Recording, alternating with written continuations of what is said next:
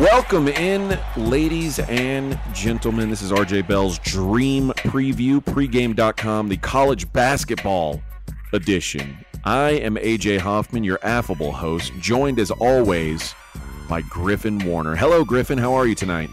I'm great. Hoping to be as affable as our host. Well, uh, so here we, we always give a recap of what we did on the last pod with our best bets and we're there's some we're up in the air right now because uh, West Virginia did not come through for us last night, so we're at least zero oh and one. Belmont is currently pending. I'm not going to say the score of the game because we laid 13, and if I say the score, they'll probably lose outright. So I'm I'm not going to pull the reverse jinx on us, but hopefully we have a better idea of, of how things are maybe by the end of this pod or or maybe we'll just have to have a double recap of a best bet uh, on sunday. But either way we have got eh, for you know what? Let's talk about some of what we saw last week or at least one of the games we saw last week because we were talking about it off air and one of the most shocking performances this season has to be what Arizona did against UCLA? Were, were you surprised at, at how lopsided that game was, and were you surprised at how it played out? Well, we talked about it quite a bit, um, and I kind of felt that because we were talking about really the point spread even uh, arizona was a clear favorite as as you projected and i thought that ucla might even be a slight favorite at home uh, maybe I, am not at all saying I'm right by any means, but I, I wonder if I looked into that a little bit deeper, if um, some of that might have told a different story. But from the game I watched, it was Arizona taking a bunch of shots from the perimeter and not going in, and then almost it was looking like they were panicking and uh, taking quicker shots and the first open shot they got and not really working the UCLA defense, and that made it a lot easier for UCLA to get out in transition. And I think it's just one of those things I wonder about Arizona because they didn't really have a tournament run last season as they were uh, not very good, but also were, I think, taking a postseason ban. Um, it's funny how you can do that when you're not going to make it anyway. But um, that that certainly gives me some pause about Arizona Oklahoma State. Yeah, and then Oklahoma State this year. Um, good luck with knowing really what they're thinking. Yeah, uh, yeah. I, I, was I was just really surprised, and I'll say this, and and I lost some money on Arizona that night, but I I think that when they play again, I'll probably be on the Cats again because it just felt like these were self inflicted wounds.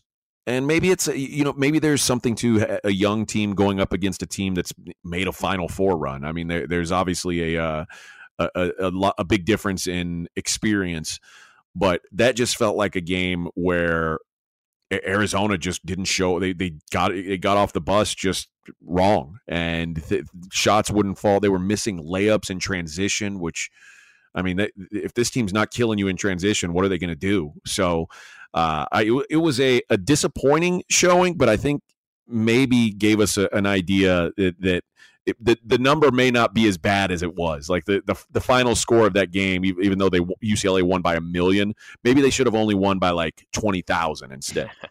I mean, I, I, think it might even provide some value to us because uh, I don't think that either you nor I have really been in love with UCLA based on a, a, really good tournament run last year where they got hot or really were just playing snail games. And they're playing tonight against Cal, and they were 16 point favorites against Cal, and it took all of me not to bet on Cal because Cal's been a little feisty lately.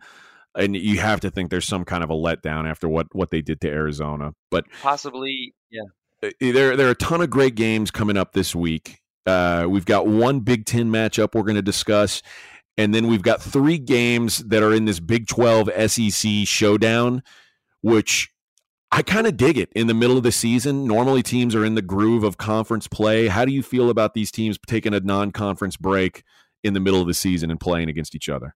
You know, I, I, think it's a good preview for the NCAA tournament. I got to say, um, hard to really compare because these all these matchups are set ahead of time, and certainly some teams are outperforming or underperforming preseason expectations.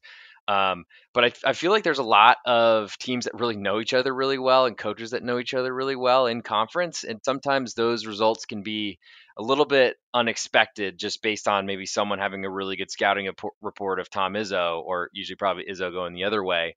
Whereas here we're kind of going to get a bunch of teams that don't know each other very well, and I think that I mean my my favorite thing is, is preseason or, or early in the season uh, non-conference uh, tournaments or the the invites where you're playing on a neutral floor. Yeah. We don't exactly have that here with crowds, but uh, it's as close as we're going to get once conference play starts. Uh, speaking of Izzo, that's the one game that we're going to cover outside of the Big 12 SEC showdown. So let's jump right into it. Michigan at Michigan State. We're going to project the Spartans at about minus five. What do you got? Whew, I mean, really tough to know what you're going to get from the road Michigan here. Um, I think a, a, pretty good performance at times. I've watched a lot of the Northwestern game uh, this week, and uh, they had to hang on for dear life after looking like a couple times they were going to pull away. Um, coming off a, a, pretty big dominant win at Indiana and also a dominant win against Maryland. Um, uh, three good wins after coming off of uh, a really kind of slow period with very few games due to COVID pauses and things like that. Um, I, I, think we've talked about Michigan at length on this podcast that they are a, a really good big guy, and then it depends what they get from their perimeter players. Uh, I think in this type of situation, uh, Michigan State is going to have, I mean, because it's it's like the big brother little brother school in Michigan, where I think a lot of Michigan State attendees, it's a, a lot of times because they can't get into Michigan. I, I don't mean to make that a, a really negative thing to say out loud, but I think a lot of people admit to that, um, which is bizarre. I feel like in most states they wouldn't. Um, but I think it's one of those things where Michigan State is going to be out for blood.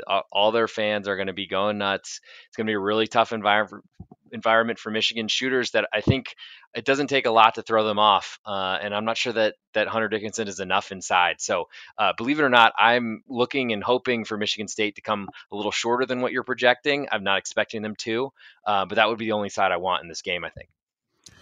Uh, I kind of lean against you in this one. Well, first of all, you the the fans are going to be rabid because Michigan State's fan base was really upset that they went all the way to Ann Arbor. They drove a full hour, and then they got the game canceled for COVID. Like you couldn't. I mean, shut up. Get, get, let's get over that. But uh, you, it's funny you said you watched that uh, a good chunk of that Northwestern game, and so did I one of the things I noticed was DeVante' Jones, the, the Michigan point guard, was like suddenly uh, like going to the basket, which I haven't seen him do once this whole year. And I saw him go like four or five times off the dribble, just go. And he got he ended up getting to the line six times, six or six for six on on free throws. He'd only made 16 free throws all season before that game. And I think that, they, like you saw at the end of that Northwestern game, their offense kind of starting to, to do something for the first time in a while. Another change that they've made is they're putting Dickinson and Diabate on the floor at the same time. So the, at the beginning of the season, it was like, well, Dickinson's the center, and Diabate is going to come off the bench because you know we've got to have uh, we we've got to have Brandon Johns on the floor because he's the older, he's the experienced guy. And now they realize, oh, well, Diabate is just better than Brandon Johns. So we'll put them both on the floor at the same time. And then Brandon Johns can come off the bench. And I, I don't think there's, it, it, I don't think that it ever doesn't make sense to not have, or to have your two best players on the floor at the same time. So I, I think that they've got, maybe they've been fiddling with things to try and figure out what's going on. And I, I, think that that you know Jones playing the way he did gave them an added dimension. They had he had his second best O rating of the season.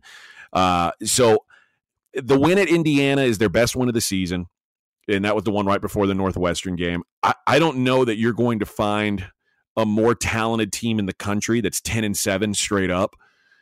And then Michigan State uh, on the other side, like uh, this is another game I watched them against Illinois, and they just sleptwalked in the first half. I, I don't know, like it's like they just didn't show up.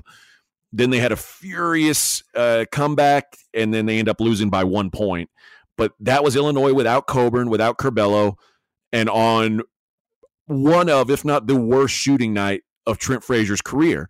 So I think Michigan State's a little overvalued based on their record at the moment, especially given they they've lost to the three best teams they've they've played this year.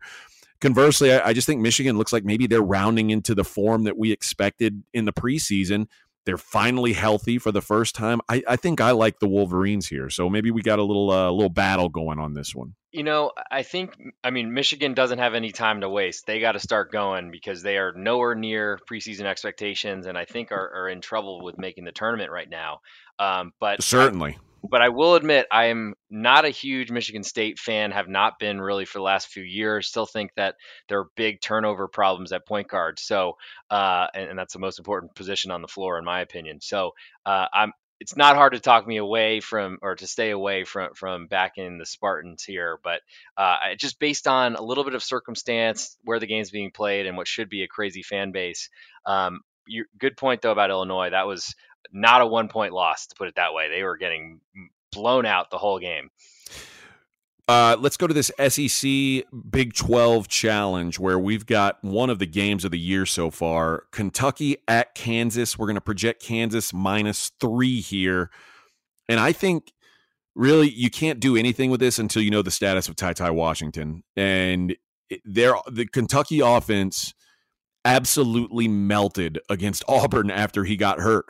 Like it, Kentucky looked like they were going to roll to a nice win against Auburn on the road. He gets hurt, and suddenly they just the ball just was.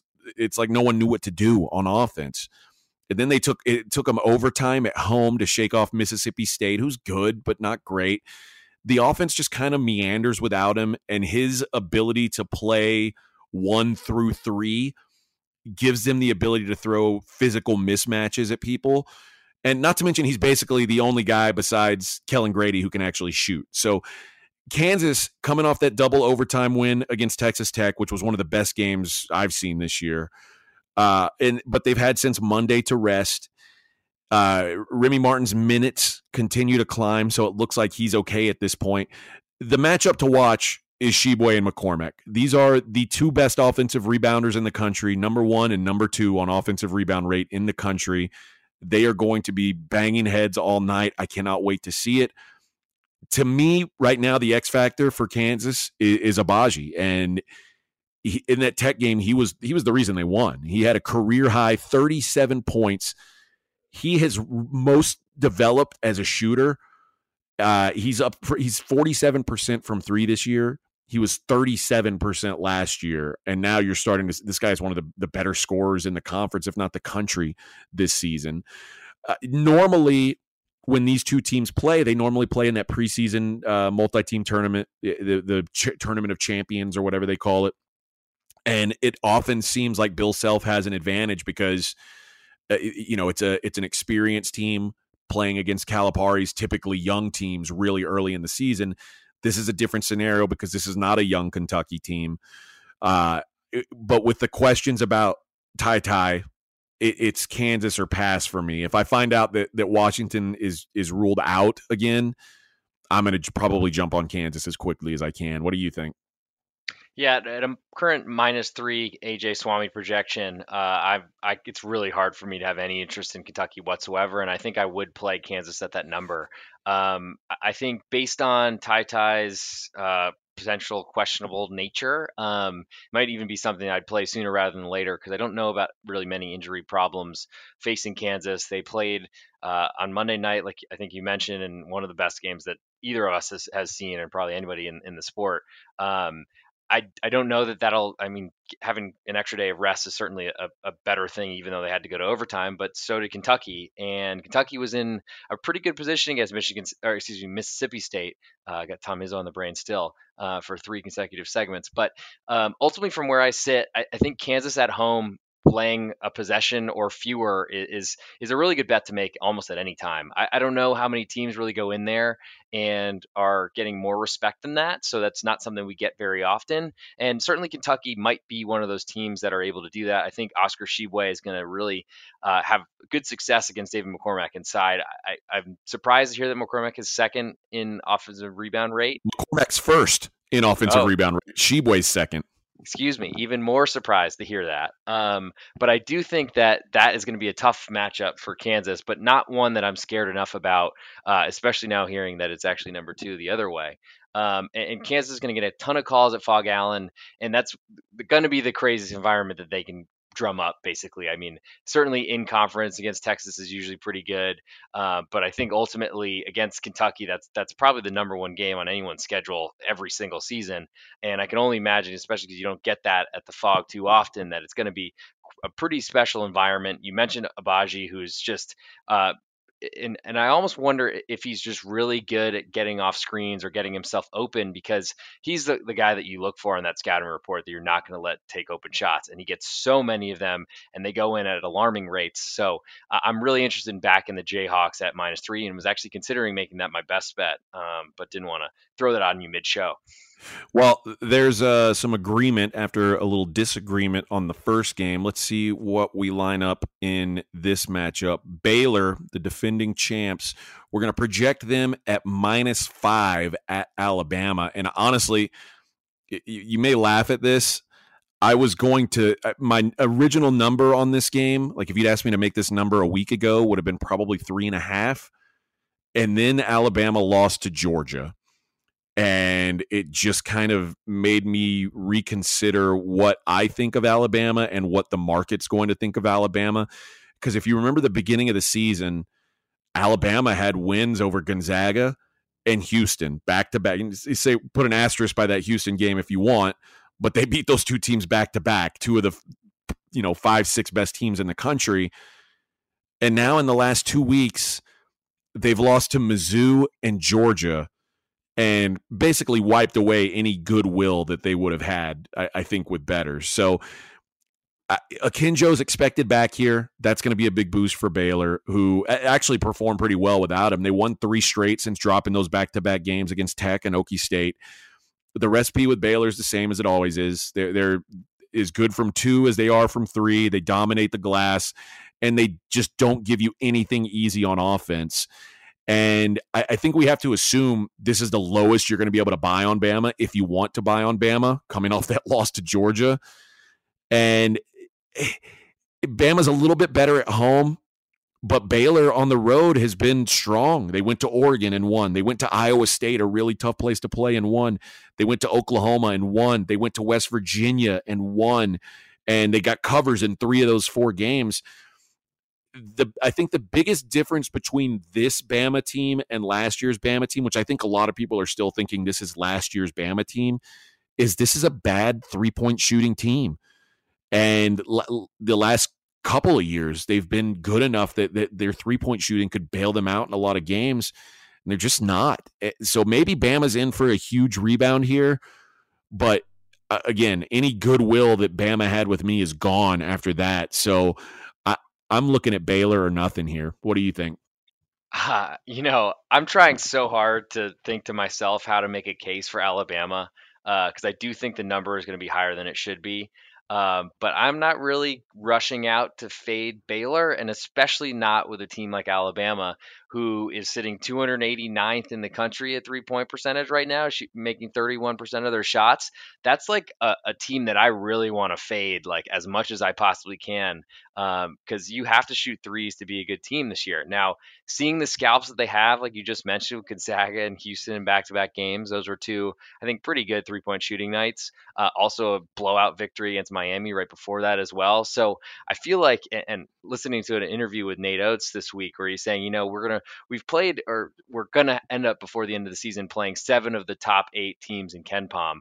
And it's almost like that is like a medal that he's like throwing around that he's challenged himself. And certainly they have good wins, but um, I think you got to take notice of who they're losing to. I mean, losses to Iona, uh, to a Memphis team, which is almost as mercurial as Alabama seemed to be, and then and then also this this Georgia loss, which I mean I didn't catch a ton of it until towards the end, but didn't really seem like something that was out of left field. Uh, and shooting nine for 34 from three as you're trying to get back into a game just speaks to kind of who they are. I think they're the ultimate variance team. If they're going to shoot 33s a game, which they probably average, um, if they're making 10 of them, I think they got a, a decent chance to beat Baylor, but I think they're going to have to make a lot because Baylor's going to make it really hard in them scoring any other way. And the way Baylor's playing, even without Akinjo, I've been really impressed with, with their offense, still really being able to keep up an efficiency that, that keeps them in the top tier of, of college basketball. So uh, I'm very rarely going to advocate laying points on the road, especially in what should be a good environment.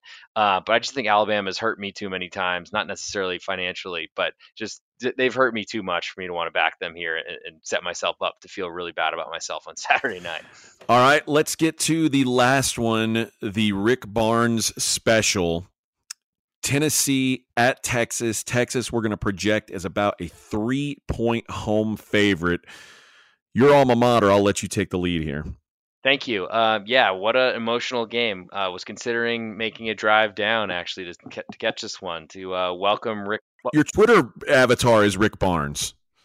It, it is uh, making a goofy face, um, and I, I was gonna drive down and potentially welcome back to Austin with some open single fingers, but um, you know, I, I, think from where I sit, as weird as that all sounds, I actually do like Tennessee in this matchup. Um, Texas minus three is probably about where it should be. I, I don't think it's like a this line is way off where this number should be type of interest. But I think Tennessee is one of those teams, and especially from Rick Barnes, we know we're going to get defense. We should get that from Chris Beard as well. Um, but I'm just I'm not a believer in what Texas is right now. They had a really good showing uh, in the midweek against uh, on the road at TCU in front of a really raucous crowd um, and credit them for that, especially coming off a pretty tough performance beforehand. But I just don't believe in the Texas offense whatsoever. What is holding me back, though, on the Tennessee side, again, another game I considered as a best bet, was just trying to figure out what I can expect from the Tennessee road offense, and I don't, I don't really know what that is. I think, I think Texas is going to make it hard on them, and Tennessee is going to probably shoot a bunch of threes. If a lot of them go in, um, I think they're going to win the game straight up. If a decent amount of them go in, I think they're going to be in a game and make it really tough on, on Texas on the other end. I it's almost like an under is going to be worth a look here because there's a very good chance this turns into a rock fight. Um, I just I'm not really a believer in what Chris Beard has. I'm hoping that um, this transfer brigade isn't going to be what happens in the future, but I think he's got a lot of pieces that don't really fit together. Um, and I would like to back Tennessee here. I just don't know if I can trust that offense on the road. Yeah, I don't know that the pieces don't fit together or Beard just doesn't know where they're supposed to fit. And I think you can make an argument for both. Like the, the fact that he's still tinkering with rotation at this point in the year seems problematic. Like there's like a month left in the season. You should you should know who does what by now, and it doesn't seem like he does. Which I mean, how often do you do you ever see that with a good team? Like, do you ever see them tinkering with their lineups still at this point in the season? I don't know that I ever remember it. I mean, I think it happens, um, but from from you would really hope that as you enter February, basically like towards the climax of the season, you want to be playing maybe not your best ball right now, but I do think you want to have a, a clue of where to put each player and what lineups to use. Well, the the first thing I see in this is that Tennessee's two and three on the road, and the most recent road game was Vandy they won that, but there's no fans, and like even if there were fans, Vandy's a, a Vols home game anyway. Uh, the Texas team eh, they've they've won two straight, but between COVID and like I said, Beard just generally generally dealing with like kind of a new cast of characters, we don't really know what their rotations are. The only thing I know about Texas is they're going to defend and they're going to create turnovers, and I think that could be a key against a young Vols backcourt and as much as I like Kennedy Chandler, I could see him struggling against the pressure that Beard's been throwing.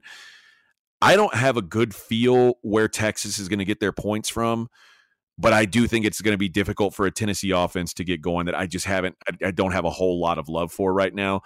I don't think I'm thrilled about laying points in a game that I think could potentially play in the 120s, but I think it's horns or pass for me. I, I think that, like you said, rock fight is going to be a, a good way to look at this. Uh, and I, you know, I don't think I, don't think either team is going to be want to be the one that that makes a big mistake or something like that. I think, and you're going to see these teams both grind the clock down and try to win it with defense. So I, I, think an under probably is a good way to look, but gun to head, I think I'd probably take Texas here. Yeah, I don't know if there's enough for me uh, to back Tennessee, even if it climbs even a little bit higher than your projection. So might be one of those I watch, root for the horns to uh, give Rick Barnes a nice welcome home. Um, though Fran Fraschilla, of course, thinks that everyone's going to be clapping for him. So we'll see. All right, let's get into best bets. I'll take honors here. My game is on Saturday. It is Grand Canyon at New Mexico State. We're going to project it New Mexico State minus four. And coming into last season, New Mexico State led the all-time series between these two teams 14 to 2. Uh, they have long been the kings of the WAC, and as good as Grand Canyon was for an upstart program, Jans has always been their kryptonite. And last season was New Mexico State's worst season since 2011. They got wrecked by COVID, they got wrecked by injuries, and the WAC took advantage, uh, particularly these Antelopes took advantage, beat them three times last year. So they beat them two times in history. And then last year they beat them three times but they've still never won a road game at New Mexico State in Las Cruces. So both games they played last year at Grand Canyon, and then they beat them on a neutral in the uh, in the conference tournament. And now they've got to go to Las Cruces. And New Mexico State's kind of rounded back into form of what they've been the, the past couple years. They're to me, they're clearly the best team in, in the WAC. And last time out, we saw them absolutely hammer Stephen F. Austin on the road, and that's a quality road win for that conference. And they've they've got wins over Wazoo this year. They've got a win over Davidson this year. Grand Canyon is hanging their resume on one win right now, which is an off-campus home win against San Francisco by one point. Other than that, they are 0 3 against KenPom top 150 teams. They got swept in the Texas road trip by Stephen F. Austin and Sam Houston State and now they play their third straight road game at probably the toughest venue in the conference. I, I also love that if this is a close game late, Grand Canyon is 352nd in free throw percentage. So New Mexico State minus four against Grand Canyon on Saturday is going to be my best bet. Where are you headed, man? I'm going to go to the beautiful beachfront community of Omaha, Nebraska for uh, Creighton. They're coming off a pretty tough performance on the road at a Butler team that I think most people thought were dead man walking. Um, but ultimately, I think that they're so Creighton's hosting Xavier on Saturday. AJ projected this at Pick'em. Um, I'm thinking anything below a possession, I will lay. So minus three or below on Creighton, um, which is general generally my rule with, with favorites.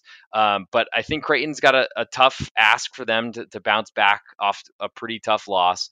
Um, but Xavier, I think, is starting to uh, lose a little oil this season. Um, I, I, feel like they entered the season as a really kind of well I, don't, I guess I should say overrated, but a team that was expected to, to really do things they haven't done under Travis Steele before, and coming off back to back losses at Marquette as a as a road favorite, at home to Providence as a pretty substantial favorite, trailed almost the whole game. It felt like. Um, I'm just not sure that they are the team that that we were thinking that they were earlier in the year, and that's a lot because Xavier's three point shooting or perimeter shooting in general is just not very strong. I think Creighton is a team that really lives off its crowd in, in a great environment in Omaha. Uh, not a lot of beach stuff to do in, in January in Omaha, but um, I think from where I sit, Creighton is a team that's that's coming off a tough loss, and certainly not an easy time to back them. Uh, but they're fighting for seeding right now. This is a, big X marks the spot on this one in terms of getting a big win for uh, tournament resumes. And I, I think from where I sit, I just don't believe that Xavier has enough on the perimeter to really compete with Creighton, especially if Creighton has a good shooting night they could run away quickly. Yeah, I think Creighton's kind of a team that I, I thought would get better as the season went on, and I, I think they certainly have. Uh, the Butler loss, uh, I'm guessing, like you, kind of threw me for a loop, and this is also a a spot where uh, Creighton is a team that I much prefer at home. Xavier is a team I generally just look to fade on the road. So I, I, think that you know this game being in Omaha makes it makes a, a good matchup here for Creighton. So I, I, think Creighton does get this win. So I, am with you on that one. And KenPom actually projects this as uh, Creighton plus one. So I don't I don't think you're going to get outside of possession. Certainly. Great and that's what I'm hoping for because we need some uh, two and zero oh podcasts. I, I, owe it to the people. All right, well there you go, guys. That's what we've got for this week. We appreciate you guys tuning in as always. Thanks to Mackenzie Rivers back in the back. Uh, check out his NBA podcast. It, where on this same feed? Yeah, same feed. Subscribe, subscribe, subscribe. Do it, do it. Listen to all the stuff, please. Tell your friends about it. Thank you to Griffin. Uh, appreciate you, man, doing this every week. Love it. And I am looking forward to Sunday. I will talk to you guys on Sunday. Thanks.